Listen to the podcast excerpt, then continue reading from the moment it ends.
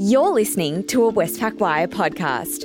westpacwire.com.au. Like most people working in the field of sustainability, I've had to tussle with many complex human rights issues over the past few decades. But none has been as deeply moving or distressing as one of the issues we at Westpac have been grappling with, and that's the role of predators using finance in relation to online child sexual exploitation. My name is Siobhan Toohill. Westpac's Chief Sustainability Officer, and to help understand the complex issue of online child sexual exploitation in the Philippines and how anti slavery organisation International Justice Mission is tackling this issue. I'm joined by attorney Lucille Dejito, Director at International Justice Mission Cebu, Philippines. Hi, Lucille, and welcome to Sydney. And thank you so much for taking time to speak with me today. So, Lucy, it was just wonderful to meet with you in Manila um, when I was in the Philippines a few weeks ago. Um, and, uh, you know, importantly, International Justice Mission is a, a, critical partner for us as part of the Safer Children, Safer Communities program, um, a program that we, we established in response to the AUSTRAC uh, statement of claim for Westpac. And importantly for you and, and for us, you know, the partnership that we have developed together over the past three years, we're now starting to see incredible impact uh, on the ground. Um, and importantly, this is about tackling the problem of child exploitation um, in the Philippines, where this is such a significant uh, challenge. So I wonder, Lucille, if you can tell me a bit about the International Justice Mission and in particular the work that you're leading in Cebu. Hmm. Um, hi, Siobhan. It's a gift to be here with you. Um, International Justice Mission is a global organization, and we work in different countries all over the world to combat different forms of violence. And my team in Cebu is combating um, one of the fastest growing abused um, all over the world, and that is online sexual exploitation of children. And so I lead a team of lawyers, investigators, and social workers, and we work closely with local authorities so that victims of this type of abuse are rescued and the perpetrators are also held accountable for their crimes and we also work with uh, social welfare services to ensure that restoration are there for the children rescued in this type of cases um, and can you tell me a bit about your role as a prosecutor? Um, how does that fit into all the activities that that um, play out? Mm. I am a uh, private prosecutor by training, and when I used to handle cases, I work alongside government prosecutors um, to ensure that this type of cases go into the pipeline of the criminal justice system, and uh, perpetrator accountability are achieved, um, we collaborate closely with government prosecutors to increase their capacity and also to transfer knowledge and skills, as well as ensuring that the collaborative type of casework will result to deterrence and as well as um, longer protection for children. Um, and why is online child exploitation um, uh, such a big problem in the Philippines, and in particular the areas that you're working, particularly in, say, the Mindanao region of the Philippines? Uh, the Philippines is the global hotspot of online sexual exploitation of children, and this is the live streaming of sexual abuse of children on the internet. And the predators in this case uh, are not passive offenders. They actively direct and pay to watch the sexual abuse of children. And it is very much driven by the demand. Um, Australia, along with North America and Europe, create are on the top three of creating this demand. With that demand, with that demand fueling um, the commission of this abuse in the Philippines, there are a lot of enabling factors. Number one is you you might notice the English proficiency in the Philippines are quite high, and because the online sex offenders in this type of abuse are coming from English speaking countries. That that enables that transaction to happen. Second is the economic disparity of between the local traffickers in the source country and the online sex offenders in the demand countries. Third, in the Philippines, you can actually have easy access to inexpensive internet.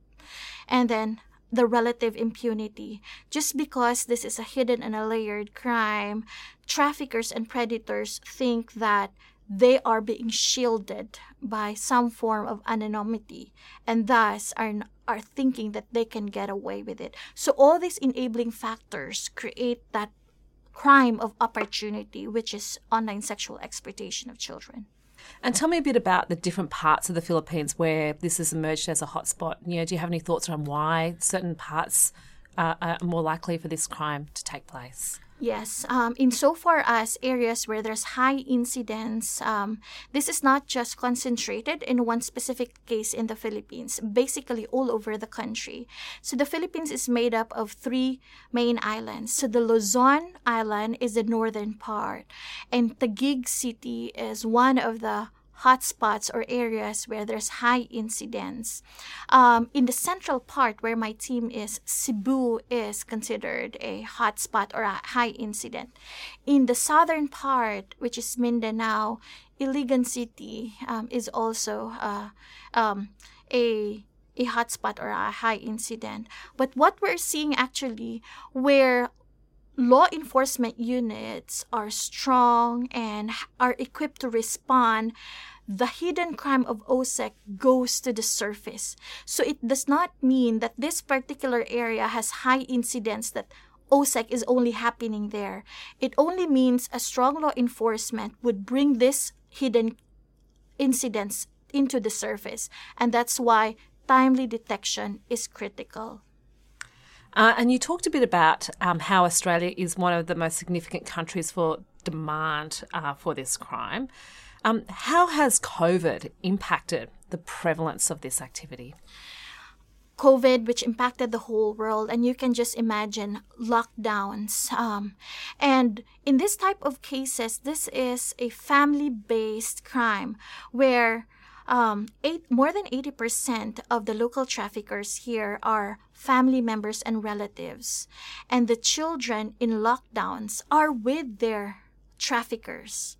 Uh, and on the other side, the demand is also going up because the predators have enough time in their hand. They're looking for more entertainment during the lockdowns.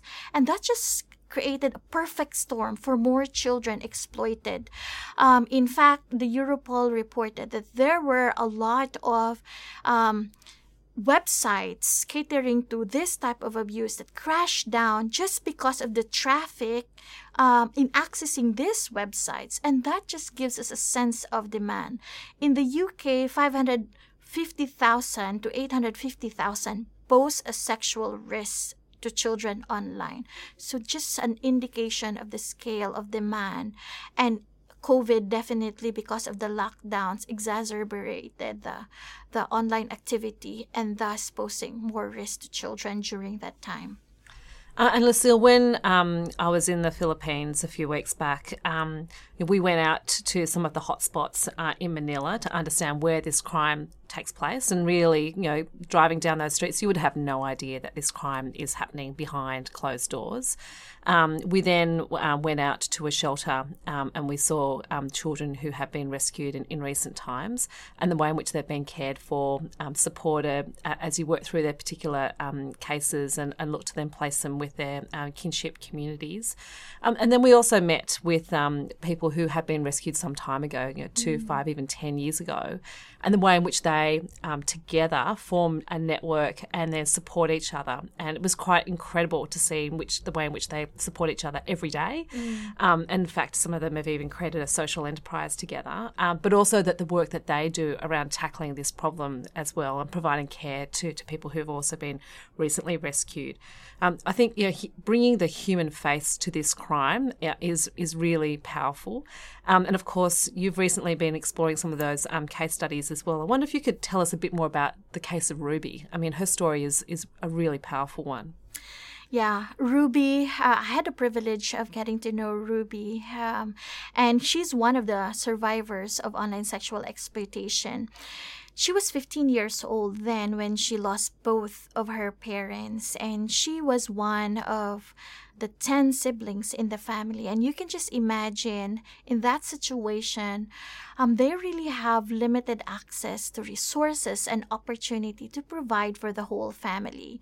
And she received a job offer um, to work in an internet hundreds of miles away from her own hometown and the usual sugar coated promises of a trafficker that she will be given free food and free lodging.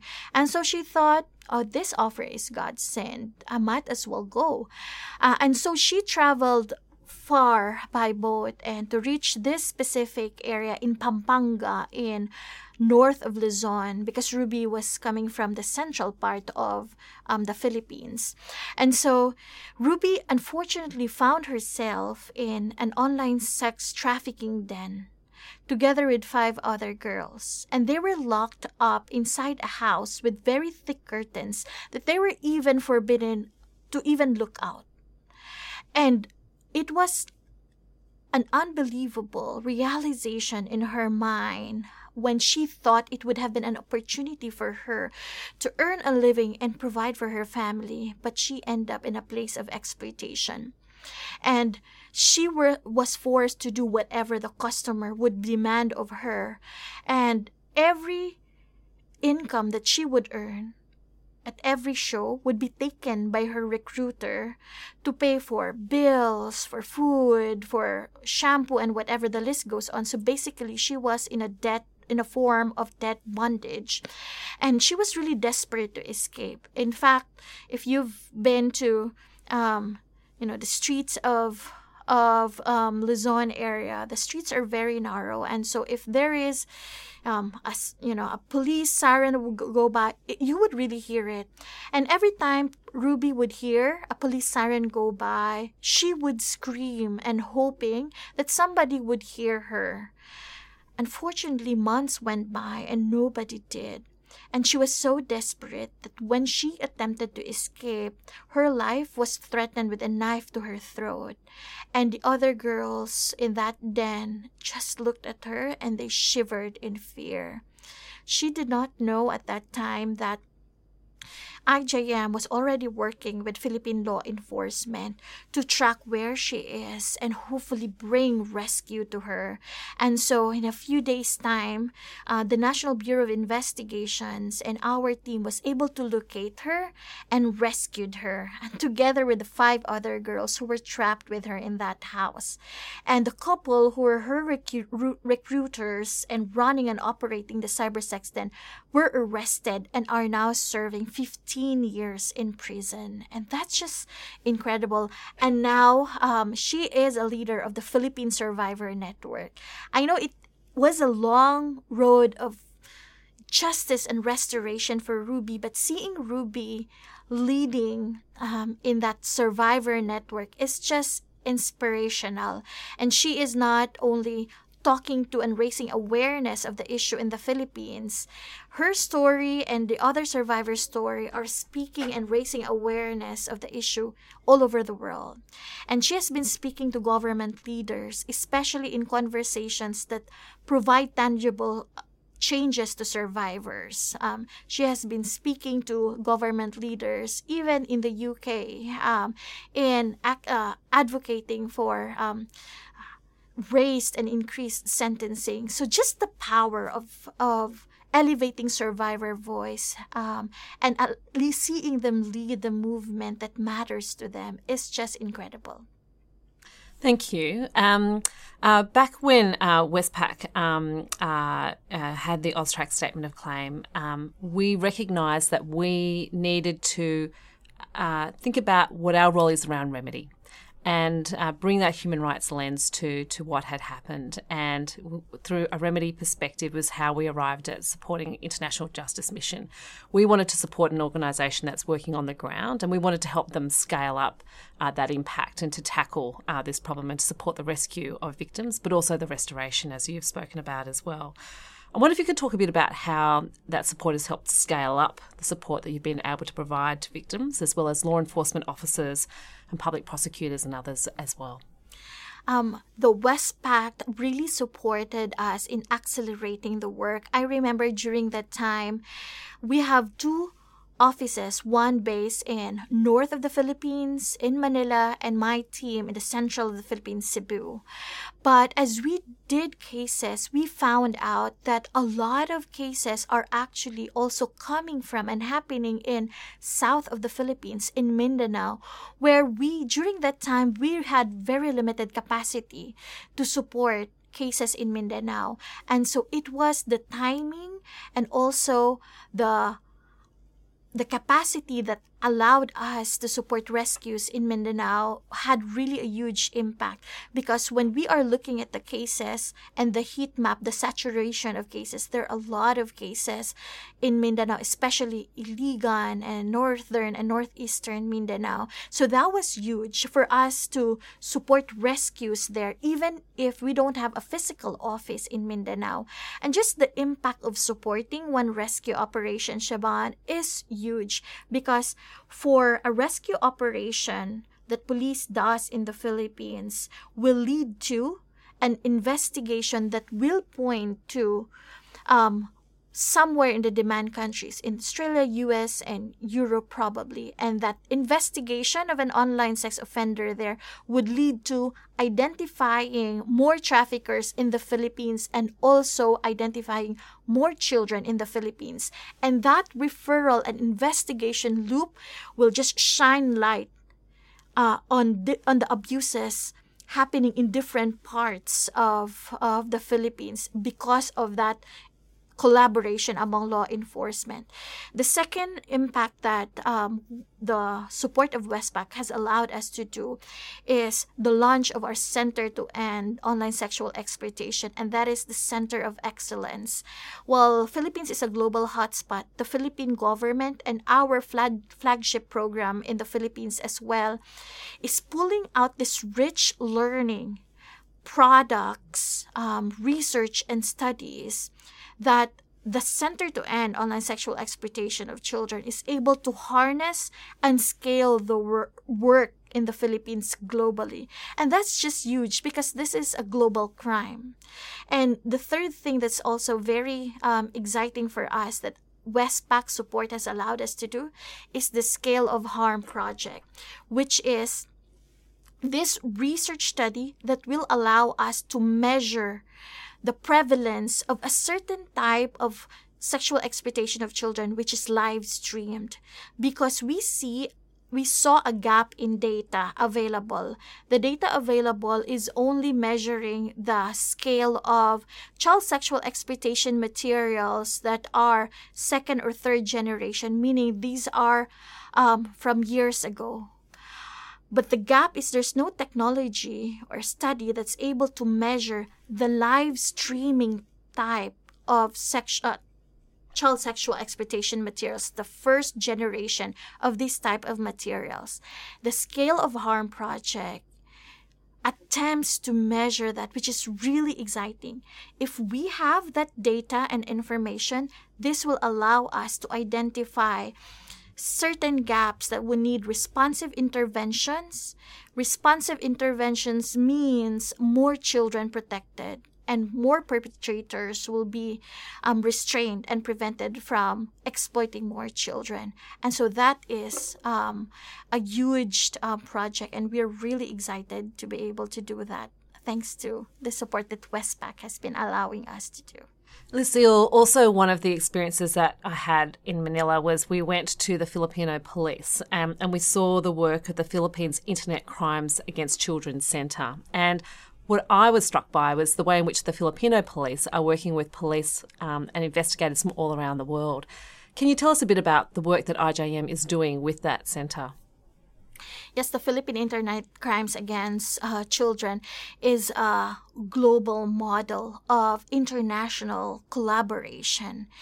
Um, OSEC is a global crime, and it is very important that governments are coming together to collaborate and ensure that these investigations are are fruitful and will lead to rescues and will lead to arrest.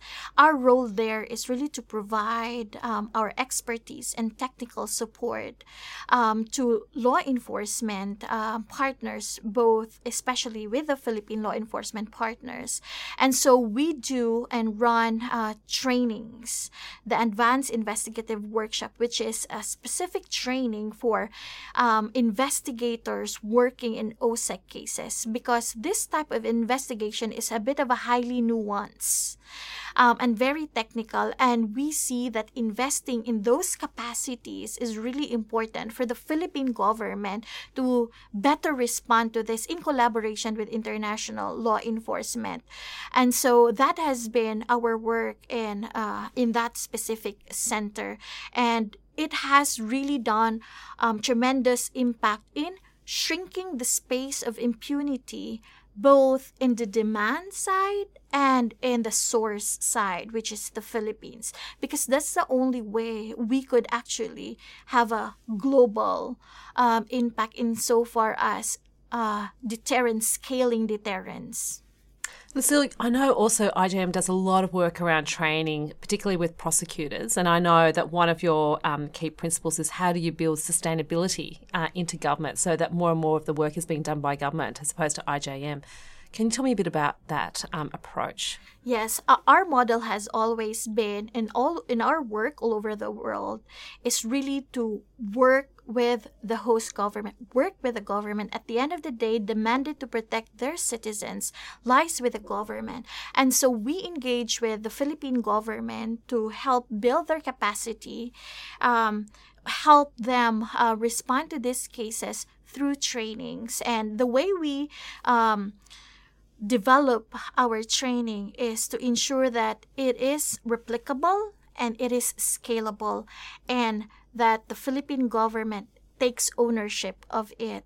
Um, oftentimes we we say that IJM works its way out of the job and I think the impact of IJM's work is to be able to see that when we step out uh, from a specific project that the the investments there um, is sustainable and it will go on and on. And so we do a lot of training for prosecutors and also um, equipping prosecutors to do the training themselves and scaling the training from island to island. Um, and so we also published um, compendiums and knowledge tools that we co publish with the Philippine government. Um, and so they could use that as a resource um, and pass it around as well. So those are the kind of uh, sustainable investments that we do. Thanks, Lucille. I think it's over to you now. yeah, so um, actually, Siobhan, I've been meaning also to ask like, the issue of child sexual exploitation is not a problem that one company can solve, right? And we know that how it, important it is to bring other businesses into this dialogue. Has Westpac thought of working with other companies to address this specific issue as well? Thanks, Lucille. And I think, and a bit like you've been thinking about, and uh, um, IJM is incredibly focused around uh, sustainability. You know, how do others um, become engaged and begin to address this problem over time? and build out more sustainable models. We've been thinking about that in terms of our Safer Children, Safer Communities program as well. And this has got to be much bigger than Westpac. We can't solve this problem on our own. Um, so, one of the um, significant grants that we made um, a while back was to the Australian Childhood Foundation, um, and we've supported them to establish the Australian Child Safeguarding Coalition.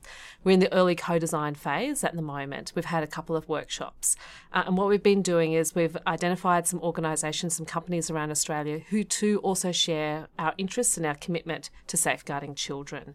Uh, that includes uh, companies that are working in um, uh, online um, social media media. It could be companies that are involved in insurance or other aspects of financial services, um, companies that are, um, are doing all sorts of different things in the Australian community, but where children might be a significant part of their day to day operations, or that they have some sort of tangential impact on children, or they're mindful that perhaps some aspect of their business could have some unintended consequences for children.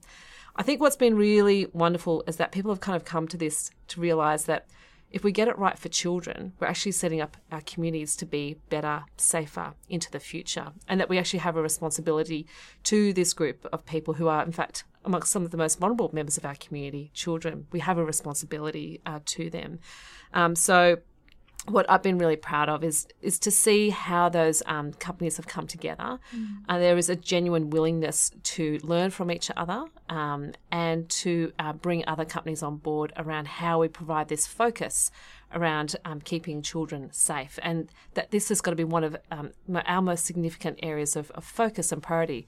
You know, for me, if I think about sustainability and my agenda um, of my team uh, within a company like Westpac, we'll have only been successful if we've got it right for children today, um, long term into the future. That we've helped them to be safe today, so that they can be really successful as they grow older um, and fulfil their role within community as well.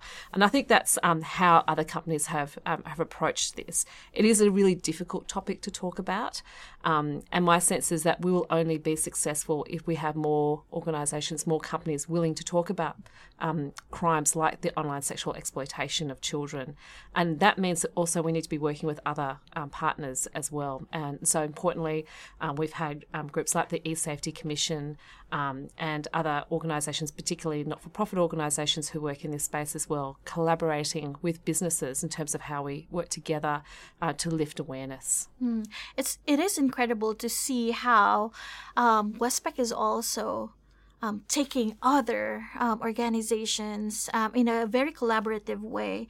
I'm curious, uh, it, has it been a challenge to get people, people, especially within the corporate sector, engage with the issue of OSEC? And what are your thoughts on like why Australian businesses should have the responsibility to protect children here and even overseas? And how did you overcome those reservations if you have encountered any? Yeah, look, I think there there are reservations. It is not an easy conversation to have, and we know that from our own experience here at Westpac. It is. Um, you know, it's taboo. Um, no one wants to really talk about this.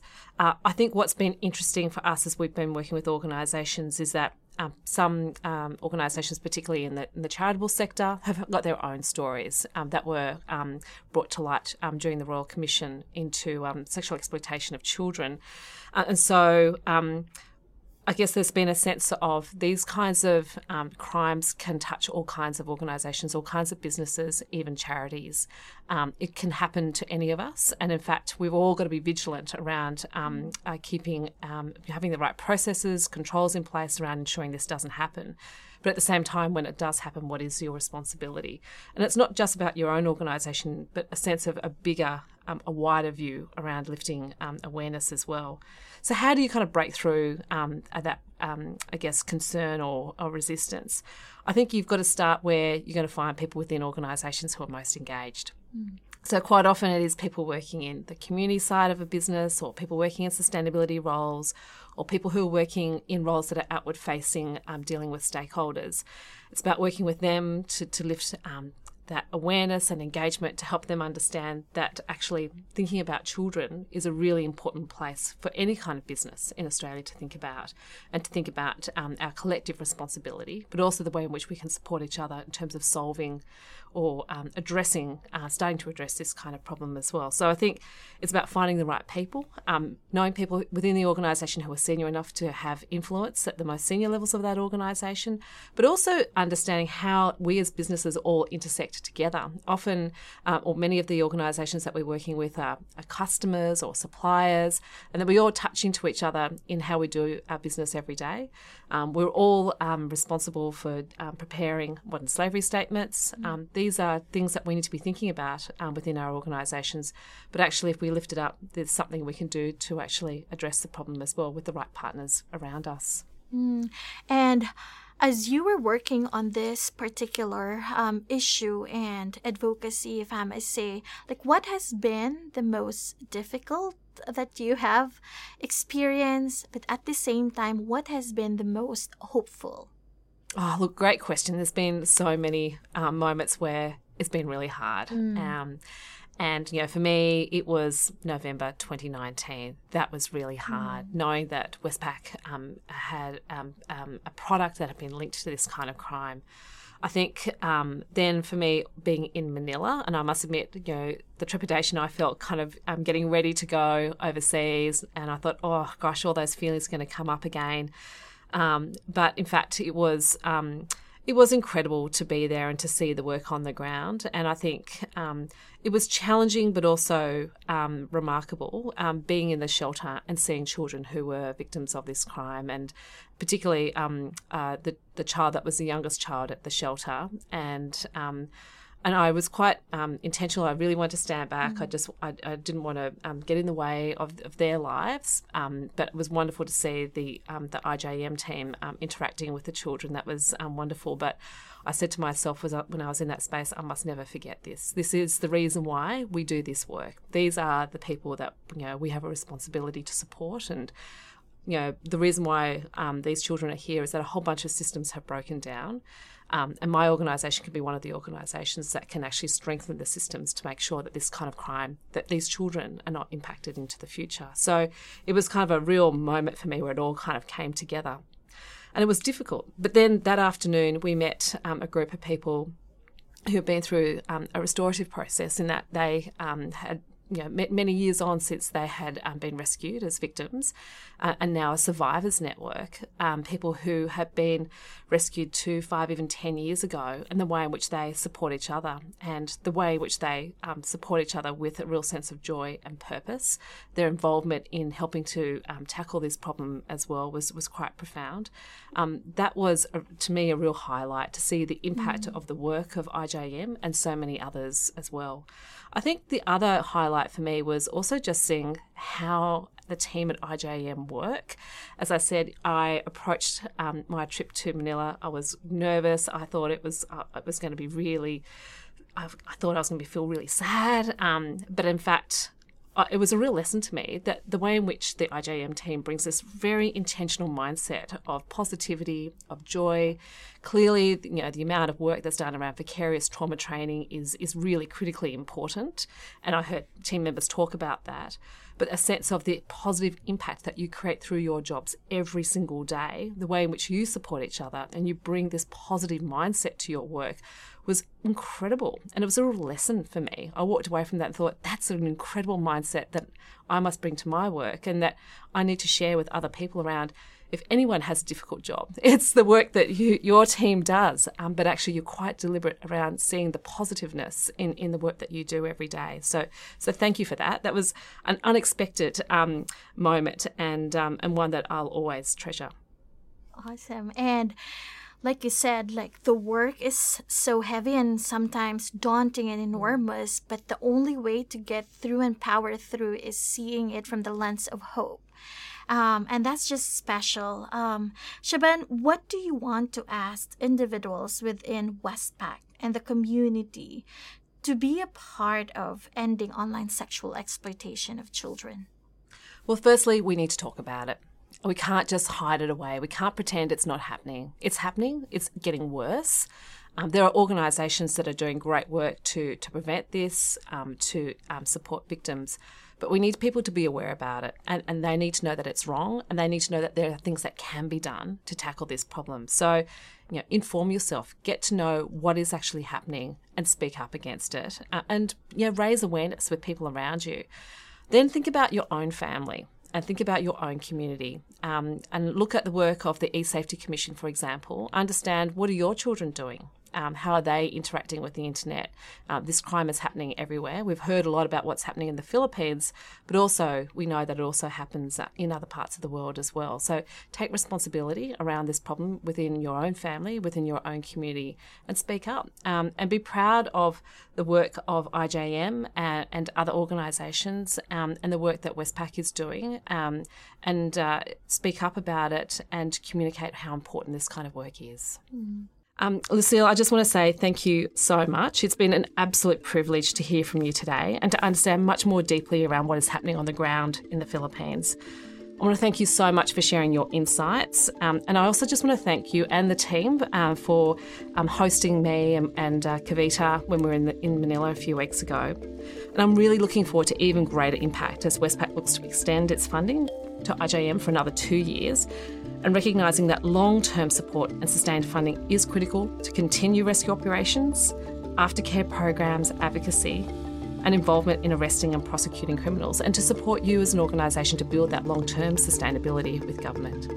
Thank you so much, Siobhan. And this has been a gift to be here. And just knowing the impact that your support has brought in my country, in the Philippines, is just incredible. Thank you, Siobhan. That's all from us today at Westpac Wire. For more, head to westpacwire.com.au.